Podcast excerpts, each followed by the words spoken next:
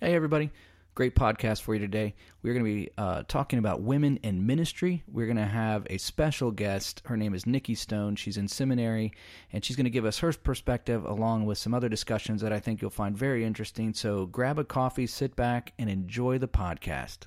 You're listening to the All Out War Podcast. Good evening. We are All Out War, and this is our podcast episode number four with uh, Rosie. What's up, Rosie? What's up? Hey.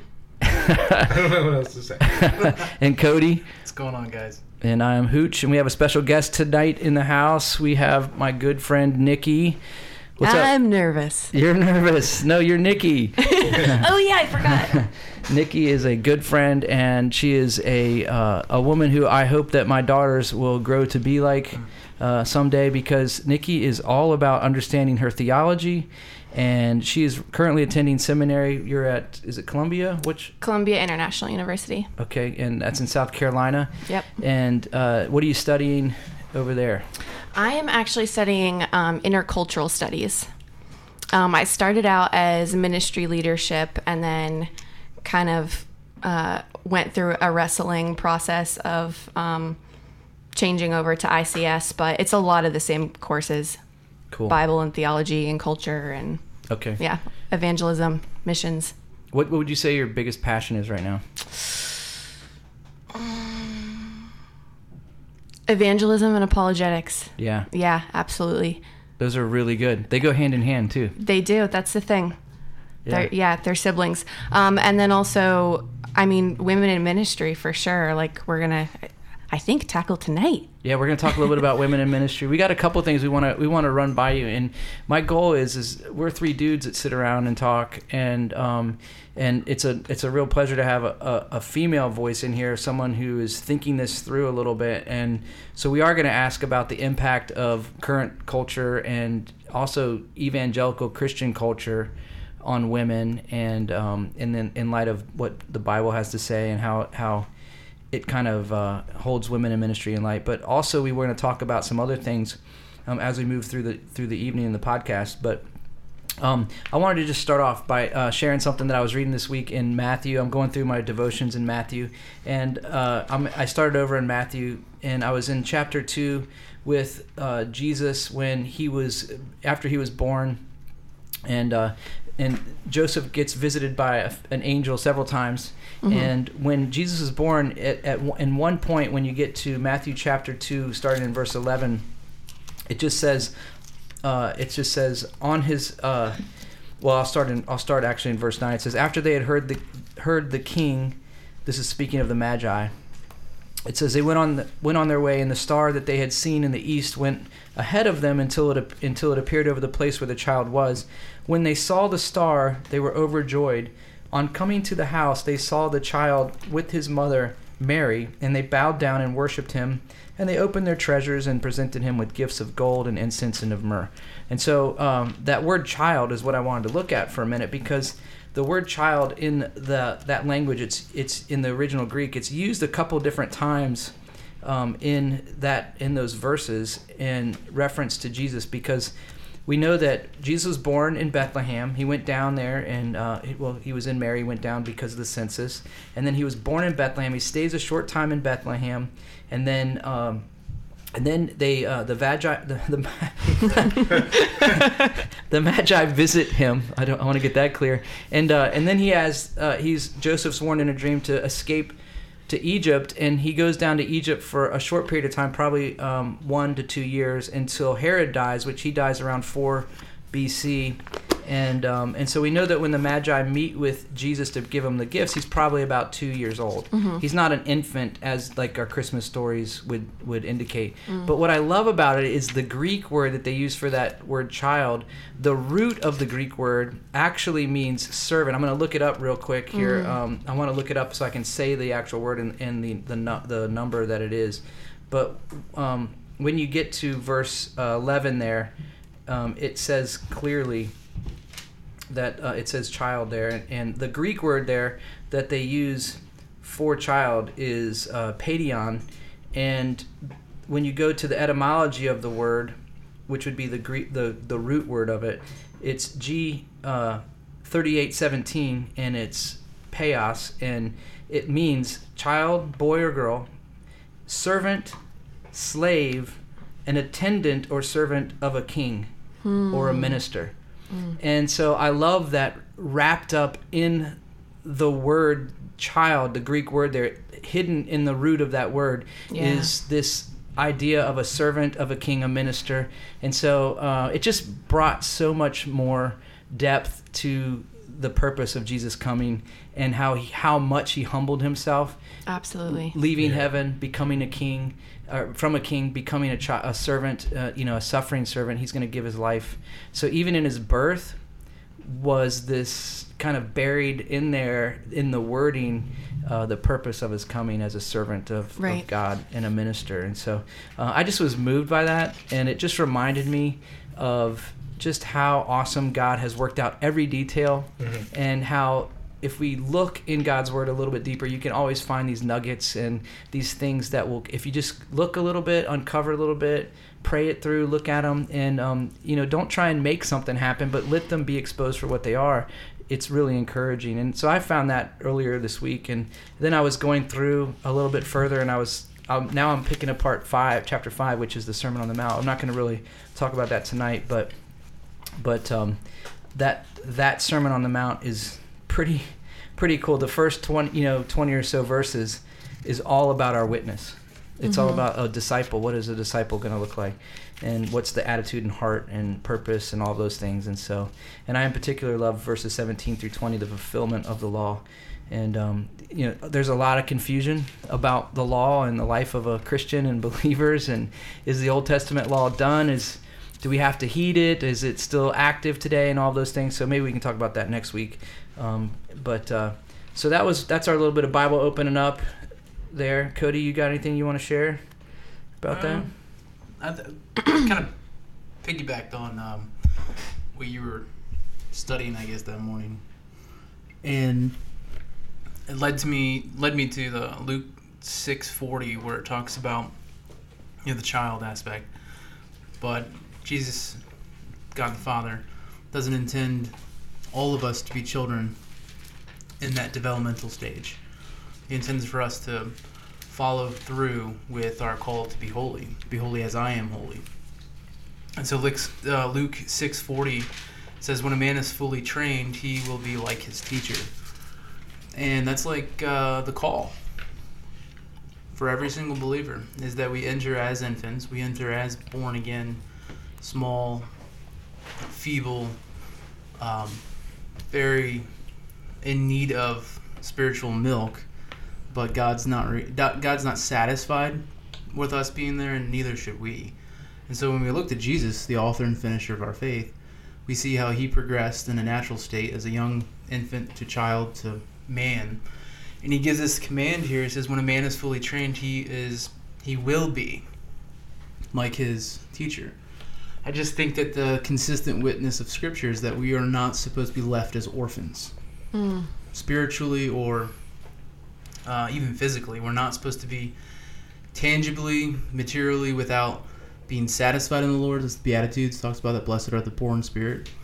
Um, we're not supposed to be left that way. God's not satisfied, neither should we. We've got a great example. Jesus, excuse me, to the very end, counted all things joy, even even the points of suffering, suffering of death. And we will be like him in our sufferings. We will be like him when we rejoice uh, in the victories. And so, I like Teach how, me, God. I, I like how it says fully trained yeah, there, and uh, it's really an, that's being fully trained. Like it, I immediately think of Hebrews 12 when it talks about God disciplines those whom He loves, Yeah. and if you don't, if you're not disciplined, then you're an illegitimate child. You don't belong to Him, and no one who is disciplined at the time considers it to be Mhm. enjoyable or pleasant, but at the end, it produces a harvest of righteousness and peace.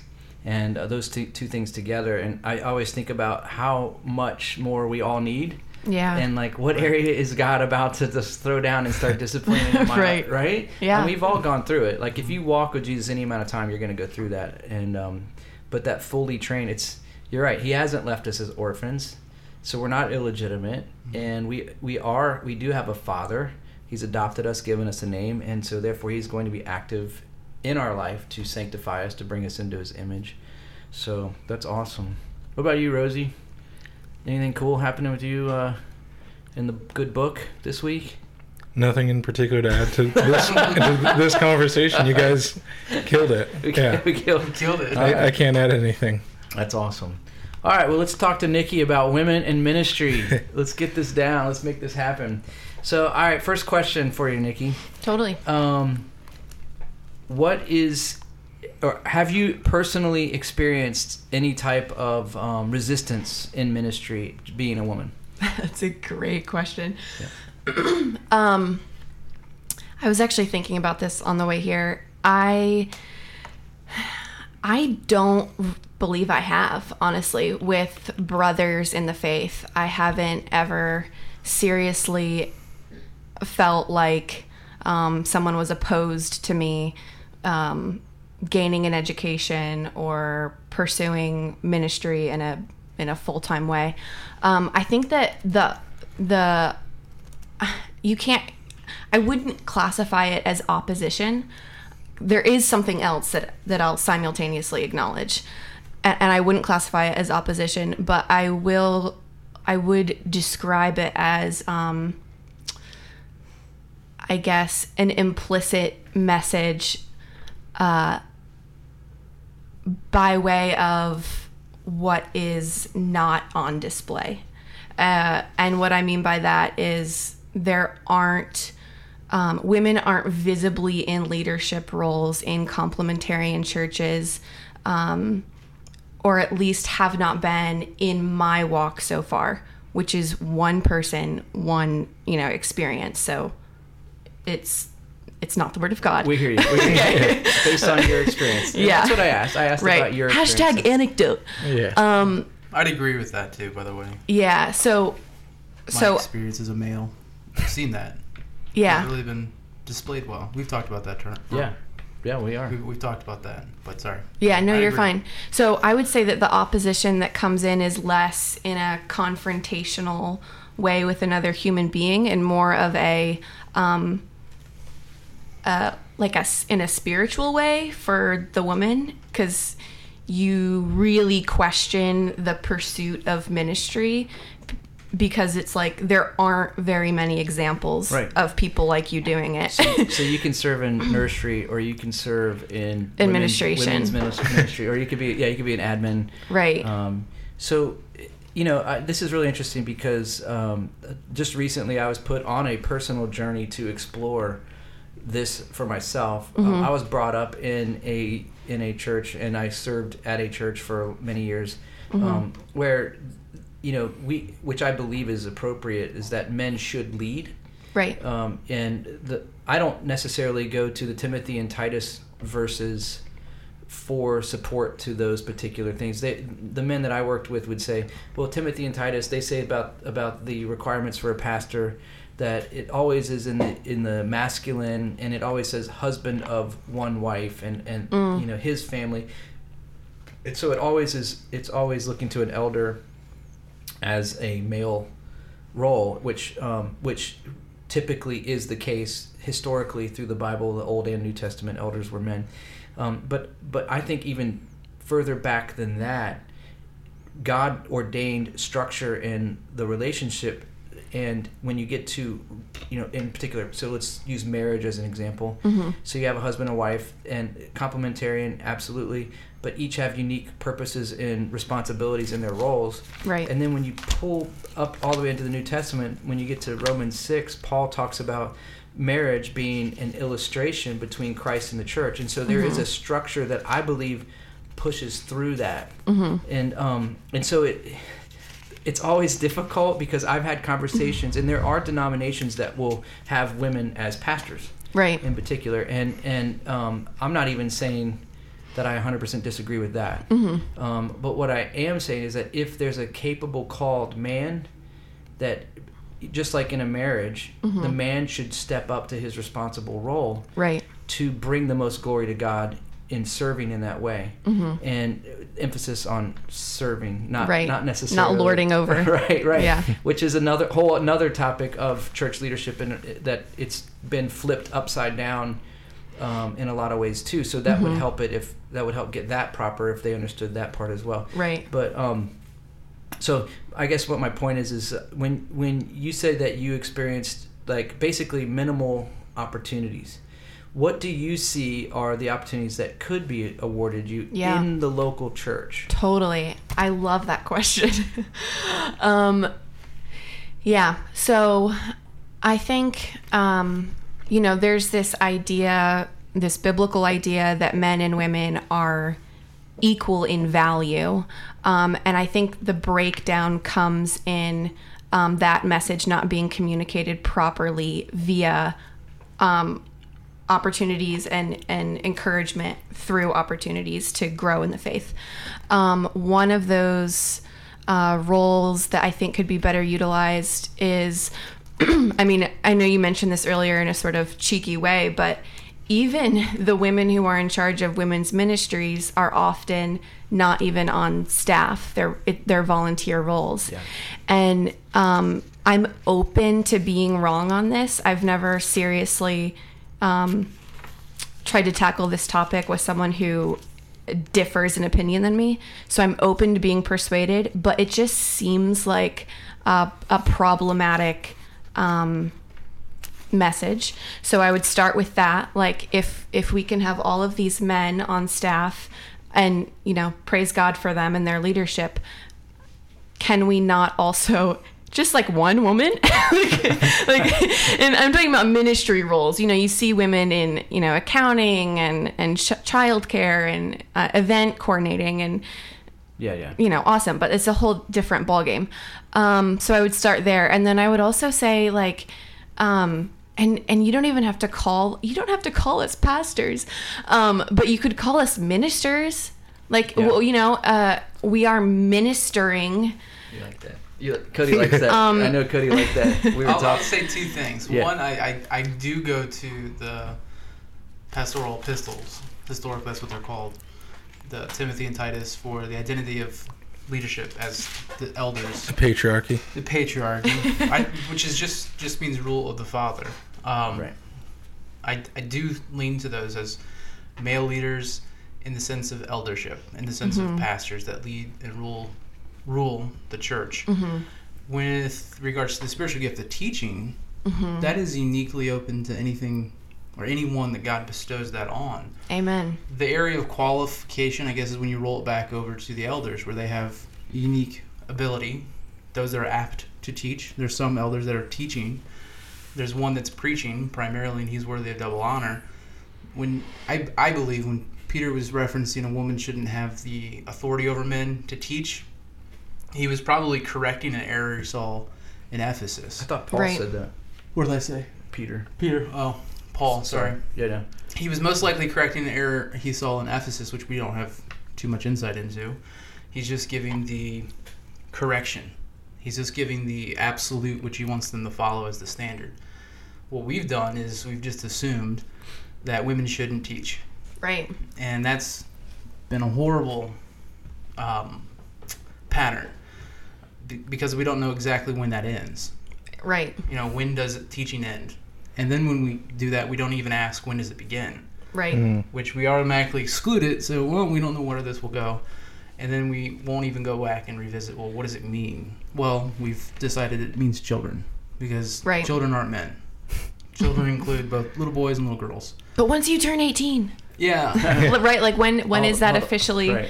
like where's that verse? So that's my thing. On your Women- 18th birthday. Yeah right. don't Women- listen to women. Women in the church should be bestowed with the, the title of teaching minister, teachers, Mm-hmm. whatever you want to call them. I have a side issue as to what paid staff looks like. You know, this is Well, actually, I- bigger I issue, want to I want to address that for just a minute. Yeah. When- When you're talking about elders, um, in Ephesians four, Paul gives an outline for some government roles, some positions of government within the body of Christ, within Yeah. the church. So these are a local body. These would be distinctive leadership positions, and and I know it's going to seem odd because we don't see these represented very well today. hmm Although there is a move for this, and I love it. Ephesians four eleven it says it was he who gave some to be apostles, some to be prophets, some to be evangelists, some to be pastors and teachers. So you have five different functioning roles of leadership established in the government, and he says the purpose of those are so that they will be to, to prepare God's people for works of service, so that the body of Christ may be built up until we all reach unity in the faith and the knowledge of the Son of God and become mature, attaining to the whole measure of the fullness of Christ. Um, that measure, that word measure, by the way, that Greek word for measure is sphere, sphere, where we talk about like your sphere of influence. hmm So it's talking about until we all we, t- we till we all get to that fullness of Christ in our sphere of influence, so that I'm so I may not necessarily be, and this is this lends itself to some of that like, hey, maybe you can minister to these people, but maybe Right. not these because your sphere of influence. So right. so I, I think there is some distinction to be put in place there. Yeah. I think um, the measure of the gift in in like for instance a teaching not there are different levels of teaching ability and communication skills. Some Mhm. people are more prone to be able to uh, teach small groups, hmm and other people are, are more gifted to speak in front of large groups and communicate effectively that way. N- neither one is more important right. um, in that role because as long as you're doing what God's called you to do. But so when you talk about those positions, uh, like, so is there a place in there for a female evangelist or a female prophet in the sense of, or do you guys view these as like, I'm the elder prophet, I'm the elder evangelist, I'm the elder apostle. So I'm an elder with the gift of apostleship. And when I say apostleship, by the way, it's not I'm writing new doctrines or anything like that. Apostle, it, I want to make a distinction. It means, you know, apostles and prophets, they're kind of uh, scary words in some evangelical churches. Apostles are the sent ones. So when you think of your missionaries, you think of your church planters, you think of those people that are starting new works. Even in a like, say you're in a mega church and Mm. and you're you're assigned to start a new ministry that's not existing in that church. That's an apostolic uh, movement. Right. And so the person that would head that up should have apostolic giftings to gather people for the mission, impart vision, set people in place, and all those kind of things. And so apostolically, um, I'm not talking about writing new doctrines and a new book of the Bible. So we're gonna we're gonna open up to First Hooch and um, and read here in verse five. Right? I'll say one thing that we probably won't need to address right now because we're going on this path is that there is a whole another line of thinking with regards to the continuation of those two offices, of apostles and pastors. We should. Pastors or prophets? Prophets. I keep messing up, don't I? Yeah. Well, I- apostles and prophets. yeah. And I think we should put an asterisk there and maybe revisit that, not to diminish Well, the yeah. point that some will have a differing view. These are godly brothers of ours and sisters who have a different view. Just maybe we're not addressing it in that um, lane tonight. Well, that's a that, that's a different a different podcast. We'll talk. yeah, about yeah. that. I just want to make that. Yeah, that but I'm not arrogant and saying this is the Right, right. I, I also didn't want to say. Well, I wanted to make the distinction of apostle. People freak out with that word because yeah. they. But prophet is another one they freak out. Oh, you're a prophet. Well, you got to remember in the Old Testament, prophets were the mouthpiece of God, Mm-hmm. and so they were they were the doctrinal statement of God's heart and character to uh, for directing a, a people, a nation, um, and God hasn't. He's closed that canon, if you will. He's not writing anything new. He's not revealing anything new in that sense.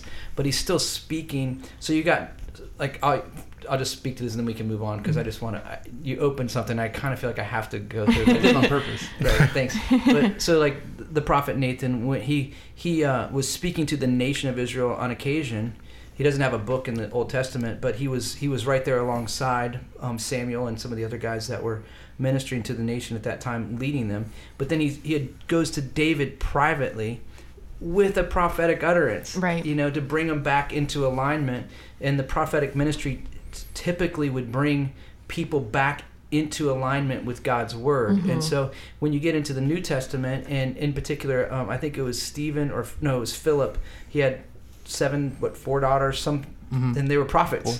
It just says that they were prophets, and so Right. they were probably ministering to the church, to the body of believers, to help bring encouragement to them. Number one, because prof- prophecy is useful for encouragement, building the body up, and correction, bringing them back into better alignment. What is the heart of God what are we doing? Have we misstepped? Have we strayed? Have we Yeah. turned off of what his heart was for the mission? And so, um, so prophetically, it's not like I'm, you know, Isaiah bringing in messianic, you know, visions. Peter says we have more Right. sure of a prophetic word written down, but that doesn't doesn't leave room for the Lord to move in revealing something that's not to be canonized, but it's it's for the moment. right. It is Hmm. alive. It is. Like, I don't need God to speak to me any more than what's revealed in His Word. Yeah. He doesn't have to. Everything that I need, I'm going to have right here. But it doesn't mean that He doesn't speak.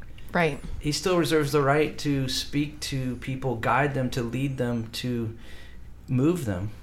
And I always You know? default. You want to hear the word of God? Go read the word of God. Right. That's my default. Well, yeah, I, I love that, that that Jesus juke. Someone's like, "Let me tell you what God's been speaking to me," and they open up their notebook rather than the Bible. Yeah. it's like, show me a verse, man. You know that I always love when the Lord confirms a direction through a verse. It's really, and you don't have to like do like s- spiritual gymnastics to make the verse work in your life. you know, you don't have to twist it all up. and- Better when you work with the verse numbers, like Yeah. three fourteen. It was at three fourteen in the middle of the night. Yeah, right. Isn't that so convenient? Right. My phone said.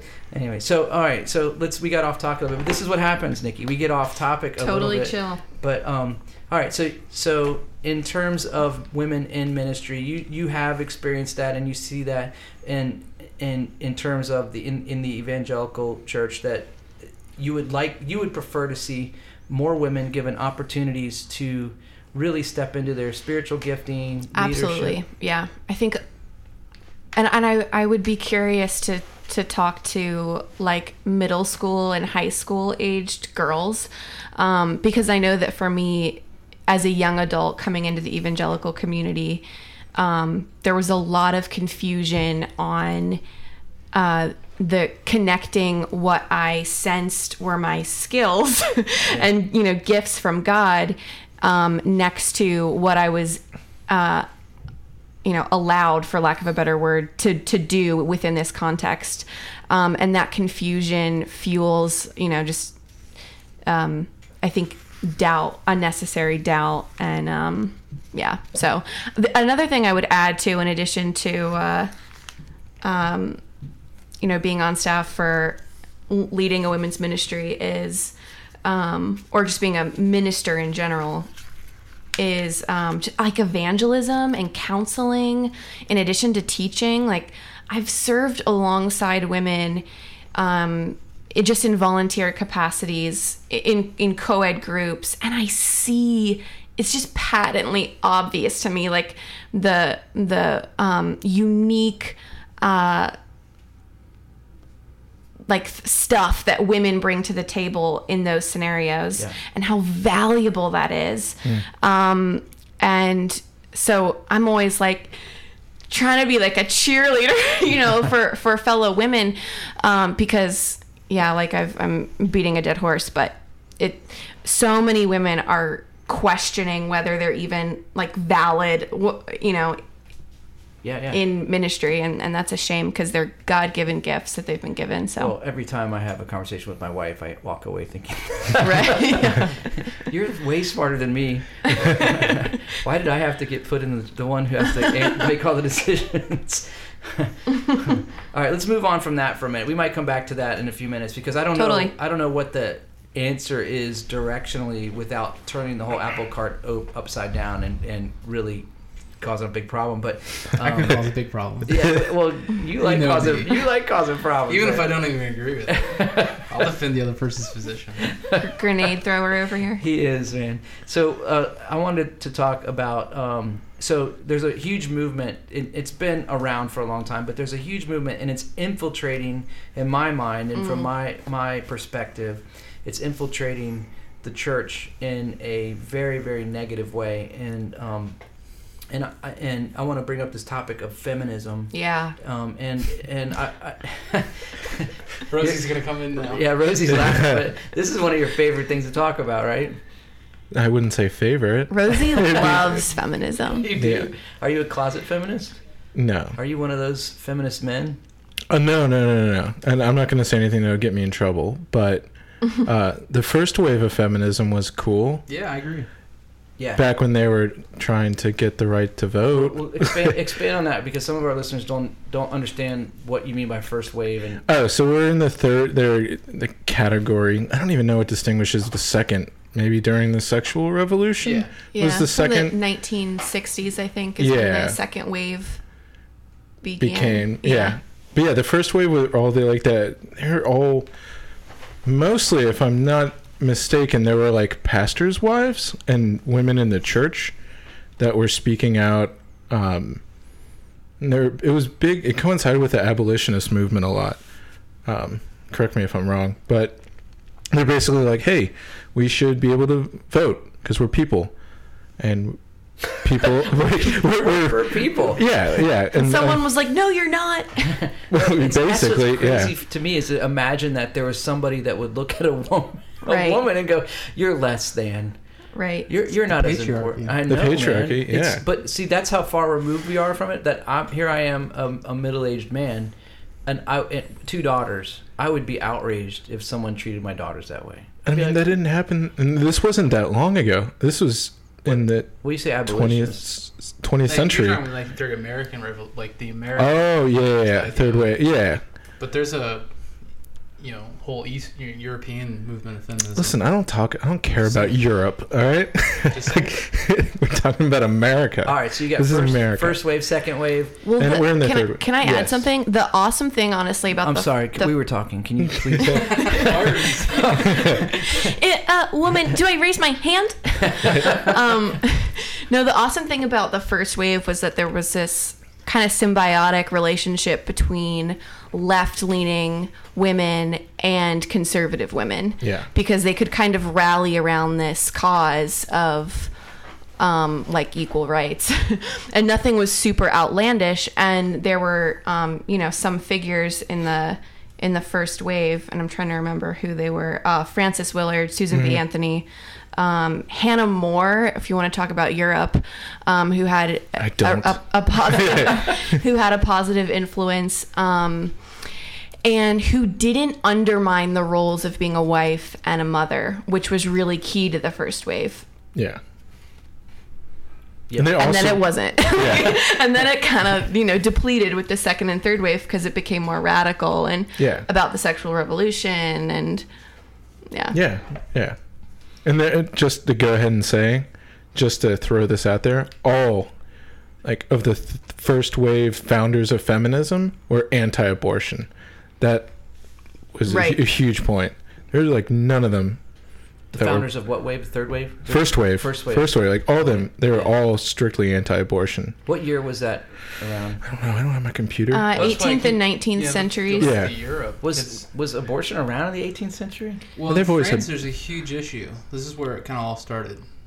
It was primarily due to the fact that men would leave their wives and go have mistresses, right. and they'd be found out that the mistresses would have babies. hmm And so in France, I think it was like 1830, 1840s, where you had a high rate of women just dying without any type of protection at all from state or from So just the home. they're just being used. And they were women who were mistresses, mistresses, and that just became a huge, you know, issue. Is that because like the heir to the fortune, you'd have these? Well, it's French after the after the, after the revolution. Like there was no morality. It was like Yeah. anywhere you could go, you everything was true. Yeah, but I mean, was- killing the child. what year was what child. years were these? Well, Like 1830s, 1840s, so it's 1850s. pre the liberal movement of. Well, this evangel- is the, if you want to talk about like liberalism, this is the start of the libertine. okay. Hmm. Like all of libertinism comes from the French Revolution.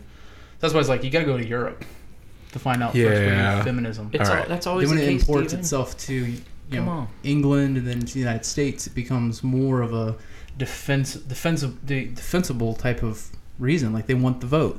They want to be able to say you can't just leave a woman without having any type of protective services from the government. Right. Like to say we have to take care of these children, the state needs to come in. And so we must be able to have a voting block that gives uh, you know rights to women. That's kind of where it started. So you, you might argue that it's not they weren't for abortion, but they're also for state welfare. yeah. They wanted, they wanted to, or the um, Oliver Stone or Oliver Twist story. Yeah. The premise of a a, a child Please, sir. More. being able to be abandoned like that and having having the state to pick them up. The reason the state was there's an incentive for it was because women fought for that. Hmm. There was a line on them that was So where does in. where does Les Mis come into all this whole thing? Uh that's Wrong culture. wrong culture. Wrong. Sorry. Um, something I just want to add because this this goes unnoticed, I think a lot is um, in the late 19th and early 20th century in the states, not all women were even on board with Yeah. gaining the right to vote. Like it's kind of framed in this way where women were super oppressed. It was all men, but kind of you know surprisingly to someone who's a 21st century person, women were not all super on board. And it wasn't until that marriage of conservative feminism with left leaning feminism. It wasn't until they united that the majority of women were were more likely to get on board and kind of coalesce around Those. I had heard that through the the voting, like in the voting era of when that was emerging and that feminism was really pushing that forward, that even the women were not allowed to vote who they wanted. They had to ask their husband, "Who am I supposed to vote for?" Oh, You- interesting. you tell me who to vote for. And so the husbands were actually even still kind of at not allowing them to get in that voting booth and have their own indep Now, who So like what? Hillary said, because I guess it still goes on, right? Oh, right. Totally. Yeah. That's totally her thing. Yeah. They, all these That's what she women were said. forced to vote for Trump because these white middle class. Well, I think on, on like on aggregate, like that's still true. Like women still typically will follow pursuit with what their husbands vote. I mean, if you, Yeah, if well- you run the statistics of that, it's actually Well, wait a There's some second. raw Wait, data wait, there wait. for us to You're married. I'm married, right? Yeah. And, and and so, uh, you know, my wife and I will sit down and we'll talk about who we're going to vote for and why. And typically, we're we're we're very similar in the sense of our values. I mean, that, that was one of the things that when we got married, like, so it's not going That's to what be brought you to yeah. Right, so that's the- what you uni- united around. yeah. Now, if she was like, if it came to the last election, she wanted to vote for Hillary, I, we would have had some serious conversations because I would have had to ask her why. Like, what is it that's making you want to vote for this woman? After all these years, I don't know anything about you. You've been a, yeah, I don't Pause know, it. you. Who are you? No. Unmasks herself. Right, yeah. You know, she she pulls a Prius out of the garage and there's a sticker on the back. I'm with her. but uh, no, I mean, because I'm, and, and like like Rosie and I were talking on a podcast. We we were like we were talking about how we voted, and and I was like, I didn't necessarily vote for Trump. It wasn't my choice, but it, it was definitely a vote against Hillary. Yeah. Like that's how much I didn't want her to win. My Right. parents did not vote the same way, though. They didn't. No. Uh, were they both conservative or was Yeah, yeah. Hillary? Okay, yeah. Yeah, no, Well, they, that's did, they fine. didn't vote for Hillary, but it was I- interesting. I don't have a Mm. problem. My dad's a never Trumper, so. Yeah. See, I wouldn't have a problem if my wife was like, well, you know, y- you know, all the things that came out. Hey, grab a, you know, whatever. Yeah. And so here's this guy who's morally bankrupt. You know, been married four times. If she felt like I don't want that man to be president, but I'm going to vote for this other person who still reflects a majority of my values, I would have been down with that. I wouldn't have any problem with that. You know what I mean? But for me, it was an issue of okay, we're down to these two individuals, and if I don't vote for him, there's a better chance that the one I don't want to be elected, and that's a problem with our electoral system Well, especially in, in this state. in in this state particular because we we went from red to purple to blue. Yeah. And and and we're we are trending back a little bit. It was very close to becoming a red state this last election, but um, we're gonna we're not gonna. We're all I gonna was saying. Was that Hillary Clinton wasn't wrong, where she said that on average, women She was always wrong. Their husbands, Well, She's always I, I'm I'm I'm actually just kidding. curious if are there like what are the statistics to white women. to back that up? It's I. I was had it up earlier.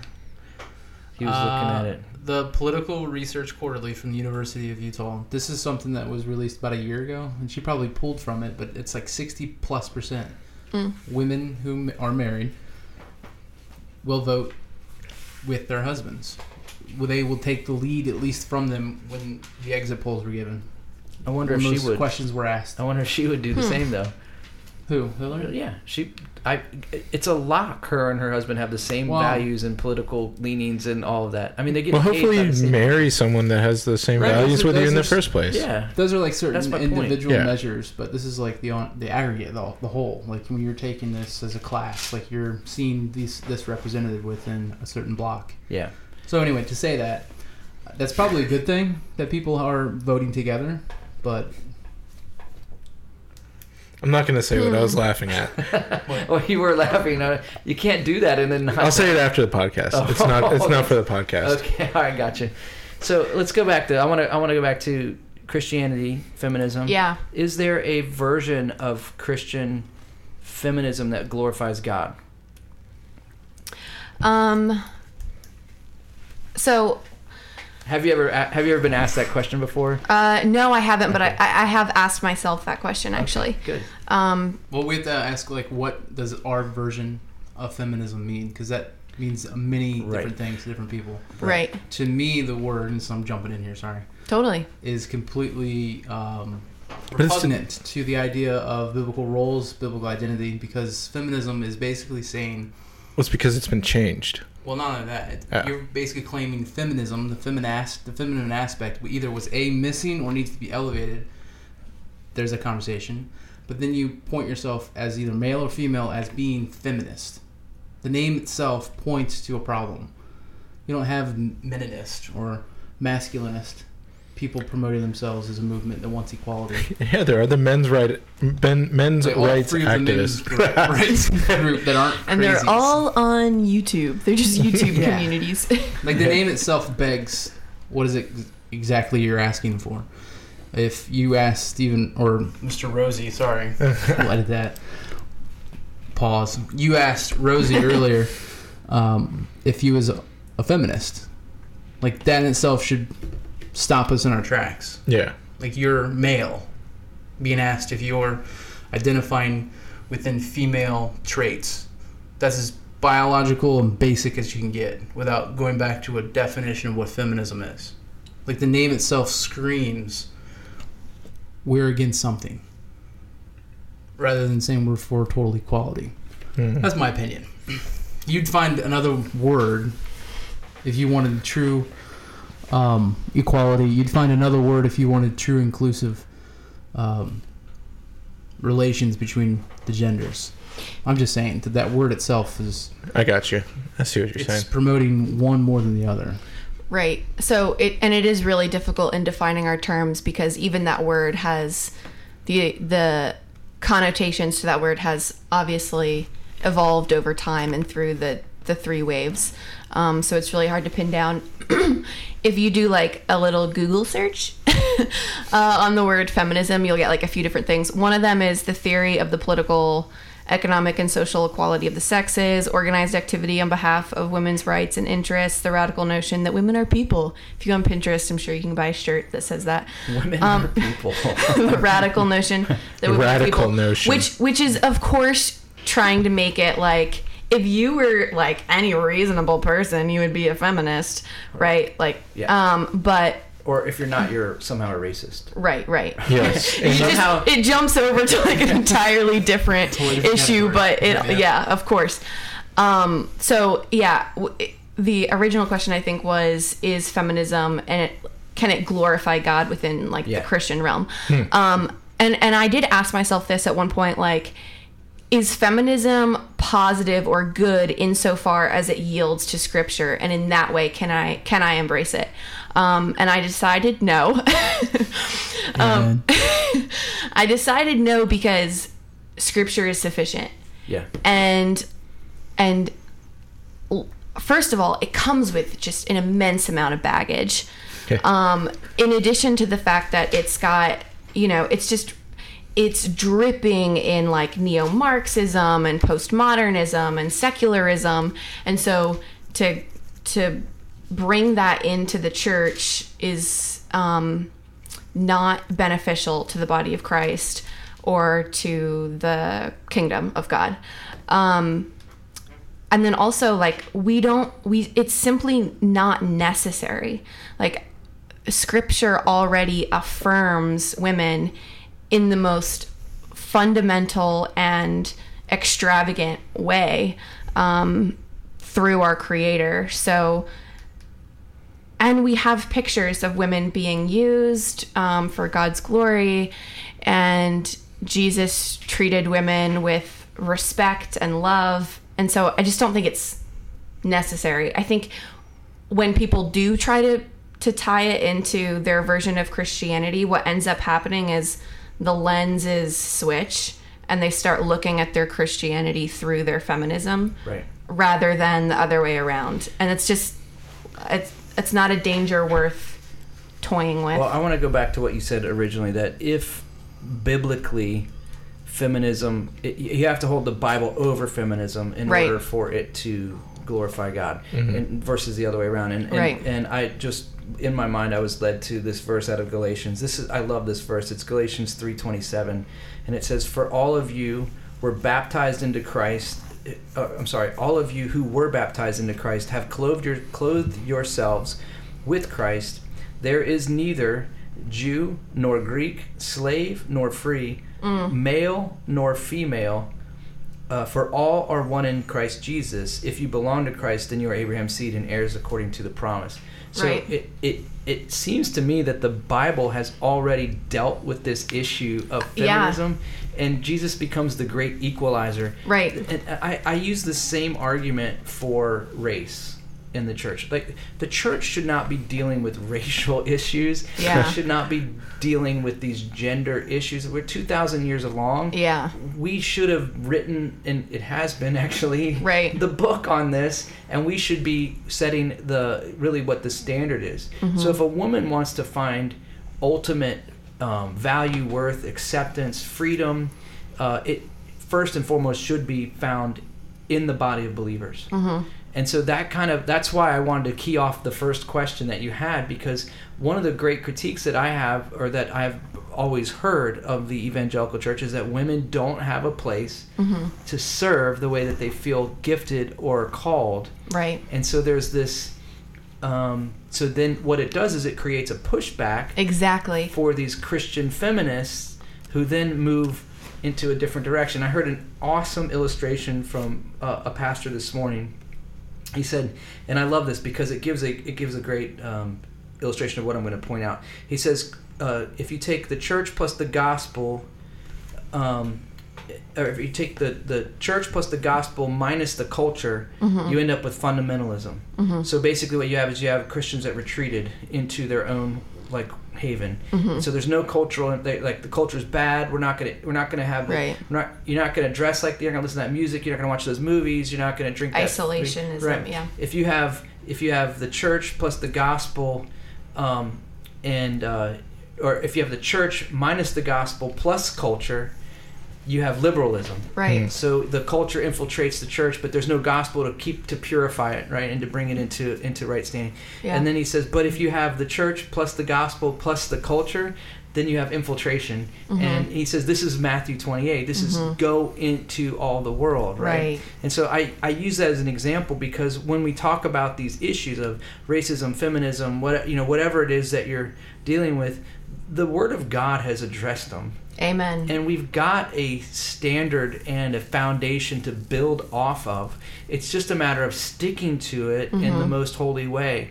But I think we've lost a little bit of, well, I, it's like a pendulum right through history. Right. So it swings one way, and you get all of these, you know, uh, churches. So, like for instance, with the with females in you know women in ministry and those. So I am sensing that in the next ten years or so, there's going to be a real pendulum swing where women are going to actually be forced into positions where maybe they're appropriate for men, mm-hmm. but men will not be permitted because they want to they want to make a statement that Affirmative action. well, yeah, in in some ways it yeah. in some ways it it could. I mean, Affirmative abdication. yeah, right. but but That's what- the start of feminism, in my opinion. yeah, well, so yeah, men don't do what they're supposed to do. Women pick up where they leave off, right? And they, they do. You know, Adam was right there with Eve when when the fruit when when she was with the fruit there. The whole you know he was right there with her when Satan was, but he didn't do what he was supposed to do. He abdicated his role of protection and providing and, and um, for her. And in the church, so I see a you know I'm not a prophet. Maybe maybe I am but I Ooh. Just stones. Boy get your stones out. But um uh, but I see a pendulum swing. So where there was this real like pushing away of women and and and really just trying to keep them you know you do women's ministry you do children's nursery. You can you can balance the books. You can make this phone call. Right. um, you can go print these things off for me. Um, where that lasted for a long time and then there's this rise of women who are like i'm called to more than this i can't i can't do what god created me to do in this environment and they bust out of there and so they go to like you know they, they go to parachurch organizations and then, Right, or yeah. they find a body of believers and the body of believers isn't balanced well enough and so and now it's like there's no there's no structure and order like I was talking about at the beginning Mm-hmm. of you know God set it up Adam and Eve and the church and the the family and you know Romans 6 it's an illustration marriage is an illustration. So there is this structure that God's provided. And so they swing back the other way. And what's happening is if enough people swing back that way the church sadly has this history of buying into that so they don't lose them. And so they permit it and uh, and so that's what I'm concerned about. So how do you strike that balance? Yeah, and that's a great question, and I think that's that's where we're at right now. Is like because if you can strike that balance, and I think what that looks like is the inclusion of of women in ways that are permissible by the word, but that maybe we don't embrace just because it we're not I don't know, it's not intuitively um our first inclination or because we've bought more into ideas of traditionalism. Um, so I think we have to to really examine that wisely and bring women more into the fold. Uh, not in ways that they're usurping power and overthrowing, you know, male leadership, but just in ways that they're included. Yeah. Yeah, Well, so you got to be intentional. So absolutely. gonna have, so the church is going to have to be intentional about creating places for women to exercise and walk in their gifting right, and to use those things and and include them right. into the conversation. So so I'm I was talking to somebody. He's on the board of a of a church today, and they have a, they have three women on. They have it's a small church. They have about eight, seven or eight people on their board, and three of them are women. yeah, And uh, I was stoked about that. I was actually really stoked about that because what's going to happen is this board they're not they're not necessarily um, finalizing the spiritual direction of the church. That's what the that's what the elders are going to do. Um, but but what's happening is they're lending counsel to some of those decisions in various ways that an elder may not be gifted in. And so, and one of the things that I can say is that I don't always think like a woman, right? So as an as an elder, making But you look like one. uh, Just right? kidding. My gray beard. But I makes- feel like one. I identify, Yeah. I identify as one, right? Depends. But uh, so, anyways, I, I just think that um, there is, I think there's a healthy way to make, to for Christianity to express the roles of men, women, you know, in ministry. Jesus, look, man, Jesus. I, I heard this recently. The first person he revealed himself to after the resurrection Women. was women. Yeah, Yeah. those who stuck by him at the cross, women. You know, John. Um, John was there. Yeah, Some He was- boy. He was a little boy.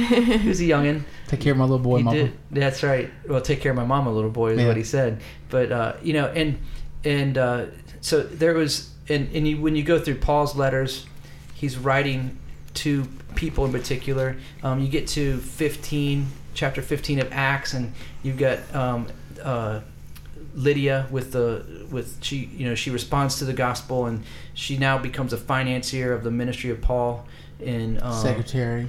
No, she was not a second. well, heck, no. Check this out, I'm, I'm gonna say something about that in a second. So I said that. Oh, were you? All right. Well, you want to say it first? No. I was just going to say she was pretty wealthy, probably because those purple. Proverbs 31, man. The, yeah, that's right. She was making the money. But that that uh, I read an article about. I don't. I haven't researched enough, so I don't want to say this is, you know, stone cold truth. But, um, but from what I understood from this article is that to extract that purple um, dye, they had to. There was a certain type of fish or snail or something, Snail, yeah. and so they had to catch these snails, and it was very very valuable. And she was so she probably made really good money. And it's likely that she financed that three-year missions trip in Ephesus that built that little megachurch that ended up happening. It was probably on Lydia's, you know, bankroll. You know, Just so That snail money? fall snail with- money, maybe better than crypto, right? No. They call that sn- snail chain, Snail chain. snail chain money. What were you gonna say about Lydia?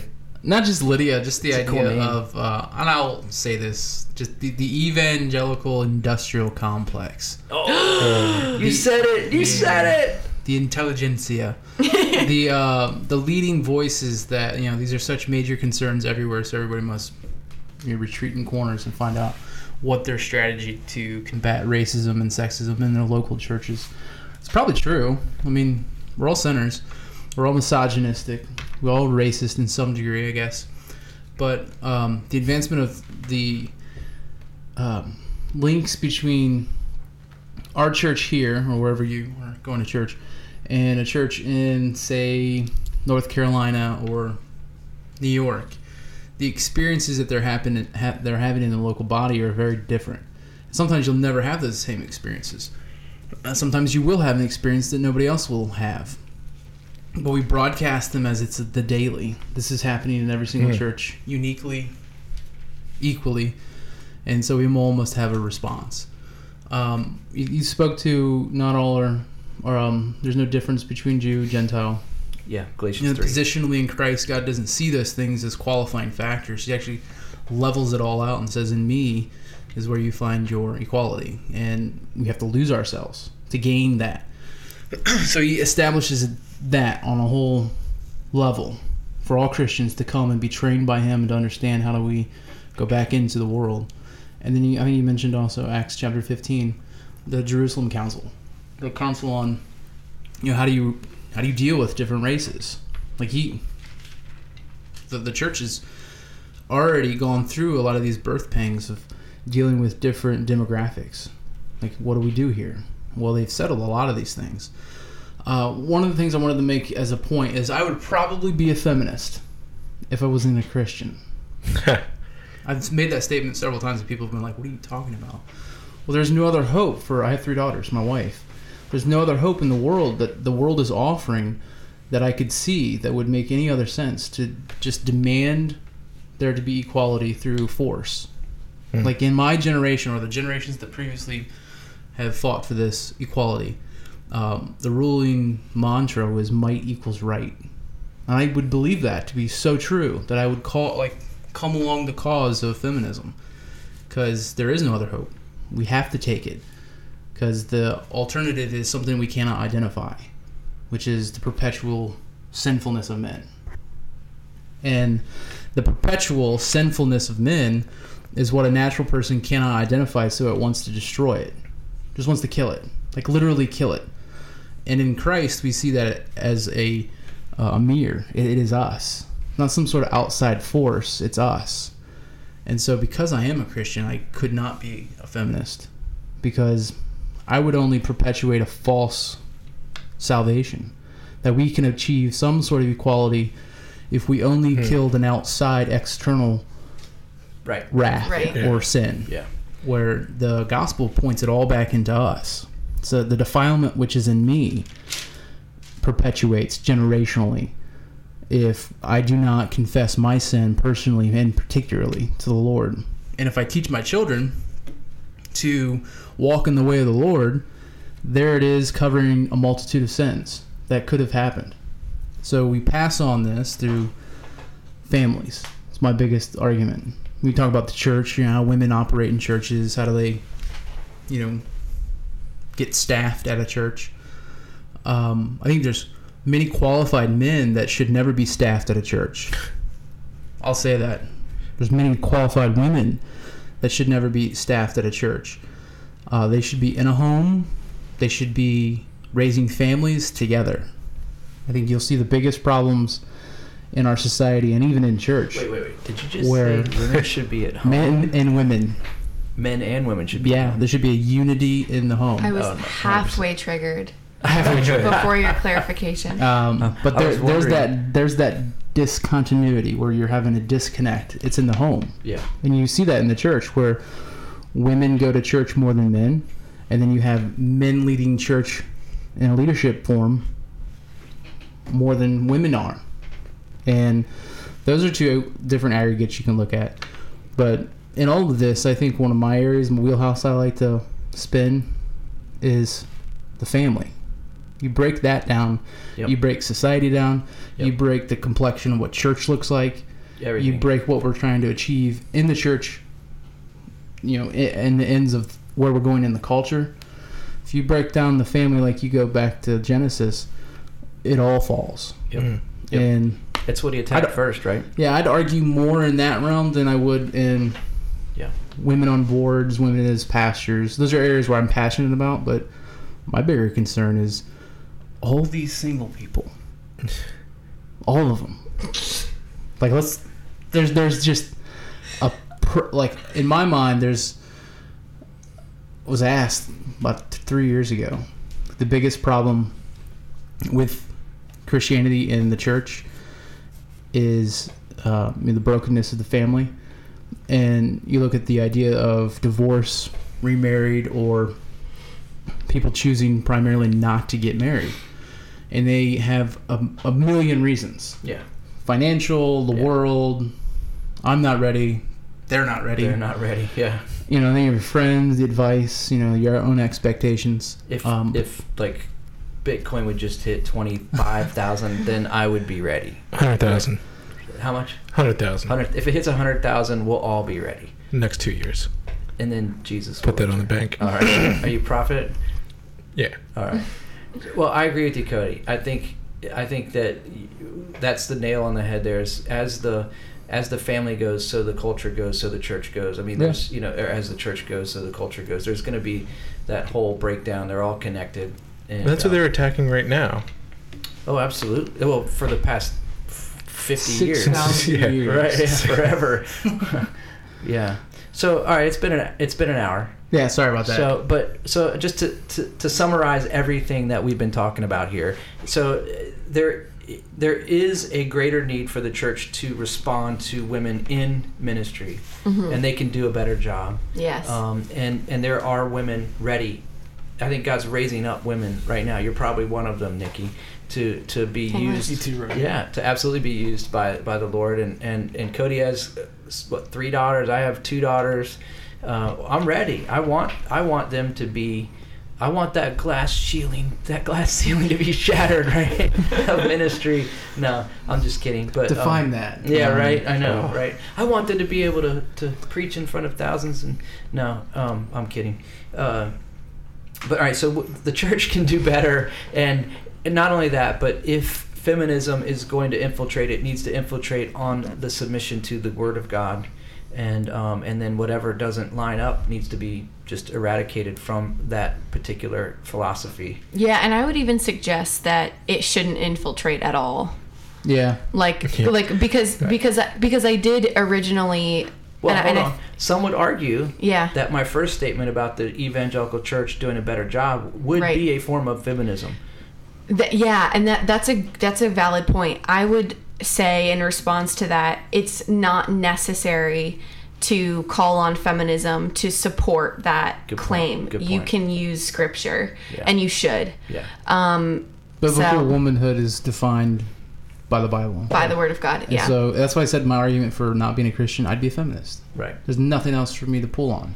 I'd make up something Right. like feminism. right. Right. Yeah. and and and I would say also, uh, you know, if you're talking about feminism and your audience is our is our language, um, if your audience is you know a group of Christians, that's one thing. If you're talking about feminism and your audience is a group of non-believers, it's an entirely different ballgame. Oh yeah. Um, So, you know, we've kind of been talking for the most part, like our audience is composed of believers. Um, but if they're non believers, then you can get into how feminism really replaces salvation and justification and savior you know Yeah. um but anyways different different conversations just just, this wanted point- to clarify that someone that I know when I ever when I talk to them about just topics like this, they start and they go ahead and they go, just remember, I'm an extreme feminist. Dun, like they, dun, dun. they'll go ahead and add like the extra, like I will murder you if this offends me to the degree that, you know, I don't like it. Why do you interact with them? Uh, Do you have to? Yeah, Yeah. I do have to. This individual, I, I do every day. I have to. Every but day. at the end, like this person's desperately crying out, like I am extremely lost. Yeah. yeah Like when you enter into these conversations, know that I'm wading in deep waters, and I don't even want you to come out here. Yeah. Like they're Yeah. warning me that it'll get bad, and I'm like, I'm ready. Shark Right. infested, bro. Yeah.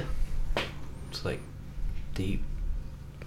But actually, if if I can sort of piggyback on, and you were like probably half joking, you know, when when you asked if you had to, you know, talk with him. But I would just say to to people who kind of get um, turned off by folks who are sort of enslaved by other dogmas, um, don't let it intimidate you, and and and not even intimidate, but also um, don't let it. Um, scare you I, I don't mean like you're oh I'm so frightened, but but you know. How was that? that was, that was but I mean, I think a lot of people are like, oh, they're not like me, and they're they're so wrapped around this dogma. I'm not even going to deal with that. Yeah. Whereas as Christians, we can we can see that, and our hearts should just break for them because they are lost, like you said, and Well, he's got the life raft for this person Right. in deep water. Right. He has the answer that they need. so really we have the obligation to We do. to pursue No, them like Christ. like, yeah. what Paul said, like, there's an, In there's love. An, we're in debt, Yeah. in a sense, We haven't. to- yeah. labor over that, and Yeah. just I know you want to end on this, but this this particular she was she was a feminist, she was a woman. Um, yeah, You, do you, Her- did you ask her if she identifies as most a of woman? most of the, yeah, she does. Okay. Did you assume that? No, she does. Okay. But most of the conversations usually lead to how her husband was a horrible man, Uh, and she's still married to him, and she's bound in that sin. And so, yeah, I mean, it goes back to that. Like, I, I, I see those as areas where I will labor over the history of whatever this woman has assumed that she understands, like feminism and humanism, so that I can try to see there's the real hard issue. She's missing the gospel, and she's completely replaced hope, you know, in God because she doesn't believe in Him, Hmm. and she's placed it on her own unidentifiable, un- unidentifiable um, linked to salvation to herself. Yeah. She can. Which will never be adequate. Yeah. Always continuously falling short. Well, this has been an awesome talk, Nikki. Uh, you have a blog. Do you want to share? I that? do have a blog, um, and Where- I'm Where can people find it? I'm very prepared, and I know the URL by heart. All right. Um, and by heart, I mean I'm on my Instagram right now, and it is www.nikkistone.org. How do you spell Nikki? N I K K I. All right. The correct way. The correct way. Yeah. NikkiStone uh, dot com. Is that what it is? Dot org. Dot org. Don't get them confused. I'm Turner. sorry. Okay, yeah, that's probably a bad website, right? So, all right, nikkistone.org, and uh, and so that's your blog. And how often are you are you updating that blog? Is it Not enough, but right? because I'm a full time student That's right. and it, life is hard. Yeah. Um, but uh, I mean, at least once a week I try um, talking all things theology, politics, and culture. There you go. Come check it out. Yeah, You are not the Olympic gold medalist. I'm not. No, There's yeah. a If Nikki you Stone gold medalist. Oh, that's awesome. if you Google Totally my PG. name, you'll see a lot of blasphemy, but don't believe it. is that pre Is that before Christ stuff? yeah. yeah, I guess. Wow. Well, th- this has been awesome, and I, it's been really. When turtlesfly.com by Nikki Stone. What is this? A thing I can't take credit for. That's what it is. This is amazing. I don't. I don't know what that is. when It's turtles just- fly. It's just a turtle on. But yeah, in a very real rocket way. tied to War turtle. War turtle with a rocket on his This is back. fun. That's a that's a nuclear turtle. So can I? What was the uh, catalyst to the website? Sorry. I don't know anything about this website. What did you say It's it her was? blog. It's, a my blog. What do you do there? I write things. It helps if you pay attention. I'm totally getting on this. Like, She, she, so a blog is a website. what is what is what is what are you doing? Let me let me just woman explain this to you real quick. Oh, wow. No, I'm I'm totally joking. Um, yeah, so on my blog, I pretty much um, just kind of dial things down in formality. I'm doing a lot of writing, obviously, for school, and it's like really academic and gets a little stuffy for my taste.